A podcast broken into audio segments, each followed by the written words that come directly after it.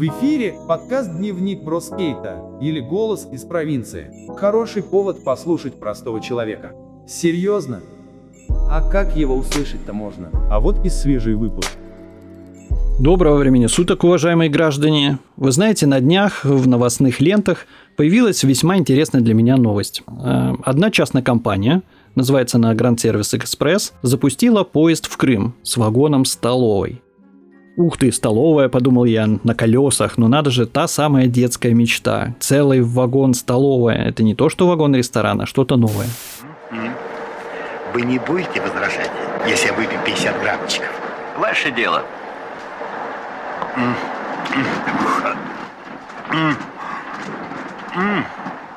У вас грибочки соленые или маринованные? Соленые. Селедка домашняя. Огурчики домашние засолом. Покушайте. Покушайте. Это все не еда, милый мой, а закуска. Понял. Так выпейте. Ну я же сказал.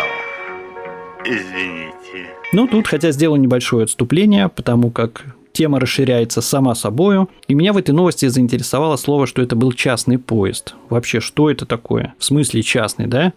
Ну, не может быть, чтобы у человека был свой поезд. Это ненормально в современных условиях. Я, конечно, не так уж часто отслеживаю новости железных дорог, но немножко стоит разобраться, о чем идет речь. Лично по опыту тех же платных автомобильных дорог подобные проекты мне не очень-то и заходили, ибо дорого, и складывается впечатление, что это удел неких богатых людей. Ну, а нам, провинциалам, видимо, суждено трястись по эм десять, ну, как бы обычным дорогам, да, с ограничением скоростью сорок. И... как правило, с вечными ремонтами дорог, как говорится, каждому свое. Так вот, частный поезд, имеется в виду, оказывается, работает уже много лет. Ну, естественно, я об этом не знал. Это, естественно, люкс, шик, блеск. Идея такая, всегда, как правило, ориентирована на богатых людей. Сам, конечно, не был, но пишут, что создавался для перевозки лиц повышенной комфортности по типу там некого бизнес-класса. Вообще, ориентир на большие кошельки с точки зрения бизнеса, это, конечно, очень может быть и правильно. Ну, а с точки зрения пассажиров, тема не массовая и, на мой взгляд, лично непродуктивная, потому что я больше люблю, когда люди катаются массово. Хочется спросить, а как же мы, да? Ну, простые смертные в смысле. Ну, ответ, как всегда, плацкарт. В плацкарте лично по моей ветке путешествуют хмельные мужики, дядьки и тетки, дети, туристические группы, там какие-то еще люди, все вперемешку и в условиях, приближенных, наверное, больше к полевым. Ну, на мой взгляд, плацкарт – это не очень удобно. Мало того, вообще стоимость этих самых стандартных билетов, она похожа, наверное, по ощущениям, словно в такси, вечно увеличивается, особенно в праздники. Ну, а количество вагонов холоп-класса на том же ноль сорок два на моем поезде, оно, как мне кажется, не увеличивается. Больше как бы все на уровне купе, все на, уров... на уровне люкса, а плацкартов там не так много. Но сегодня мы все-таки поговорим о еде. Так вот, некая частная компания вела на своем маршруте столовую на колесах. Пишут следующим образом. Давайте процитирую. А в зале столовой расположены восемь столиков на четырех человек. По сравнению с вагоном-рестораном появилась зона мини-раздачи. Слово «раздача» мне почему-то как будто по щам, да, собирается раздача. Вот так вот, мини-раздачи с подогревом, некий бойлер с горячей водой, микроволновка, ну, такая, я так понимаю, маленькая кухонька. Ну, а также стеллаж для подносов с грязной посудой. Так говорится в сообщении. В компании заявили, что в вагоне-столовой цены, конечно же, ниже, чем в вагоне-ресторане, а процесс обслуживания проходит быстрее.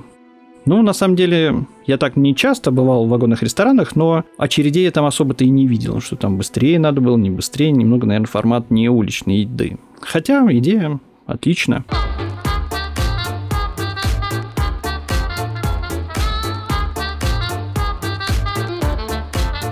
Особенно мне понравилось представленное фото из этого вагона. Действительно очень позитивно, красиво, навевает правильные мысли о еде. Ну а что касаемо классического вагона-ресторана эр жэ дэ, опыт у меня, конечно, небольшой, но стараюсь все-таки обходить это место стороной, но тому были причины. Вы знаете, как-то давным-давно, когда я был маленький, мы ехали с родителями на юг. Тогда детей вообще брали нечасто в отпуск, как-то это было не принято, кого-то чаще отправляли в деревню к бабушке или в другой город. Ну, почему-то было не принято, не знаю. А тут подфартило. Едем, стало быть, запасов на двухдневную поездку до юга можно взять не так много еды, к тому же, представьте, на четырех человек, это сколько нужно сумок, это маразм, конечно, какой-то. Плюс любой быстропорт не доживет до конечной станции в теплых-то сумках, либо съедается экипажем очень быстро. Короче, там на два дня не запастись. Это серьезный такой подход. Готовить-то, по сути, негде. Одним словом, в путешествии всегда еда приоритет. Хотя были такие гусарские решения, батя принимает такое, сходить в вагон-ресторан. Дело это, конечно, всегда было дорогим, но мне, подростку, стоимость была неведома. Хороший мальчик. Короче, пошли. Помню такие очаровательные впечатления, когда ешь борщ, весь такой молодой, с хорошим аппетитом, и смотришь в окно поезда, а за окном поля, поля, бескрайние поля. Ну, эти вот ощущения врезались мне как-то в память.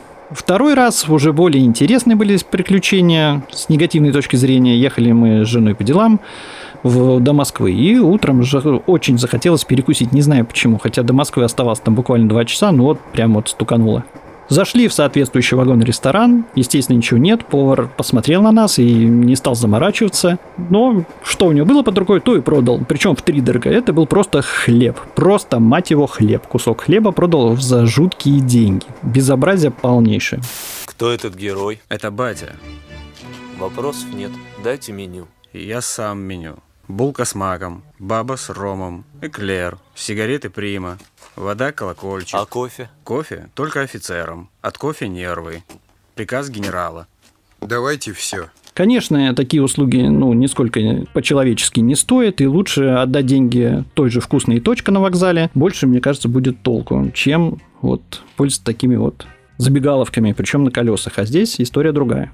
Вообще, темы еды для пассажиров железных дорог впервые заинтересовались, естественно, в Англии в девятнадцатом веке. Понятное дело, что люди также любили комфорт, и любая инициатива в этом направлении, она принималась правильно. Там озаботились не только отоплением самих вокзалов, но и организацией тех же буфетов на всех основных железнодорожных станциях. Кстати, буфеты у нас тоже имеются.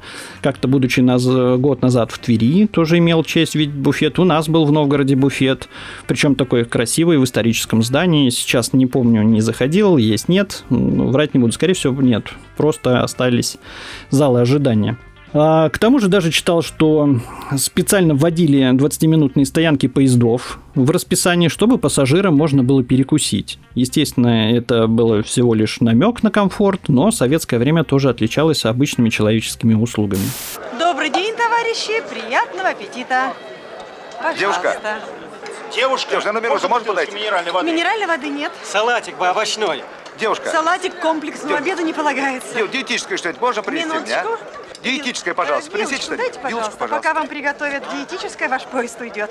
Белочка, пожалуйста. А с язвой? Дома сидят, с язвой по ресторанам не ходят. Прародителями же самого комфорта питания в железнодорожной сфере можно запросто считать того же австралийца Кристофера Понда и Феликса Стрипса, которые были не только рестораторами, но и весьма успешными, как оказалось, предпринимателями. Интересные были ребята. Начиная с времен той же золотой лихорадки, они занимались обслуживанием граждан и различными коммерческими штуками. И в этом деле, естественно, преуспели. Мы поклонники твоего таланта. Уж у меня-то нюх на таких умельцев, приятель. Но ты пока что новичок в этом славном деле. Вопрос один. Ты хочешь стать профи? М? Они заметили, что в Англии на железной дороге было очень плохо организовано питание, и решили его развивать. Головастые ребята, мы тоже это замечали, но у нас это пока не вышло. Стало быть, заключили контракт на обслуживание лондонской, чартемской и дуврской железных дорог на предмет открытия торговых точек питания. Молодцы, прикольно. Через некоторое время, а именно в тысяча восемьсот шестьдесят седьмом году, они уже управляли двадцатью одним баром с закусками, в том числе восемнадцатью на конкретно железных дорогах. И, что немаловажно, на мой взгляд, они наняли около восемьсот человек персонала, это рабочие места, которым, говорят, уделяли, кстати, очень особое внимание. Как давно, говоришь, работаешь на мине? Пару месяцев. М-м. Знаешь, вот будь ты здесь два с половиной года назад, то ты бы увидел знак, висевший прямо над баром. Может, Мини рассказывала? Нет. Хочешь знать, что за знак, сеньор Боб? Собакам, канцам вход воспрещен. Я помню этот знак с самого первого дня работы заведения. И он висел над баром каждый день, а сняли его оттуда два года назад. Знаешь, почему сняли? Мини стала впускать собак. Вы знаете, каждый раз удивляюсь, все новое – это хорошо забытое старое, да, Понт и Спирс придумали, в принципе, услугу заказа еды, не выходя из поезда. То есть, похоже на современные аналоги, там, доставки еды, а тогда это уже работало еще в девятнадцатом веке. Очень удивительно. Так вот, что касаемо доставки еды, эта услуга по доставке была корзин с готовыми ланчами. Кондуктор, стало быть, телеграфировал на следующую станцию по прибытию поезда, составлялся заказ, и поезд приходил, и люди приносили еду. Очень удобно.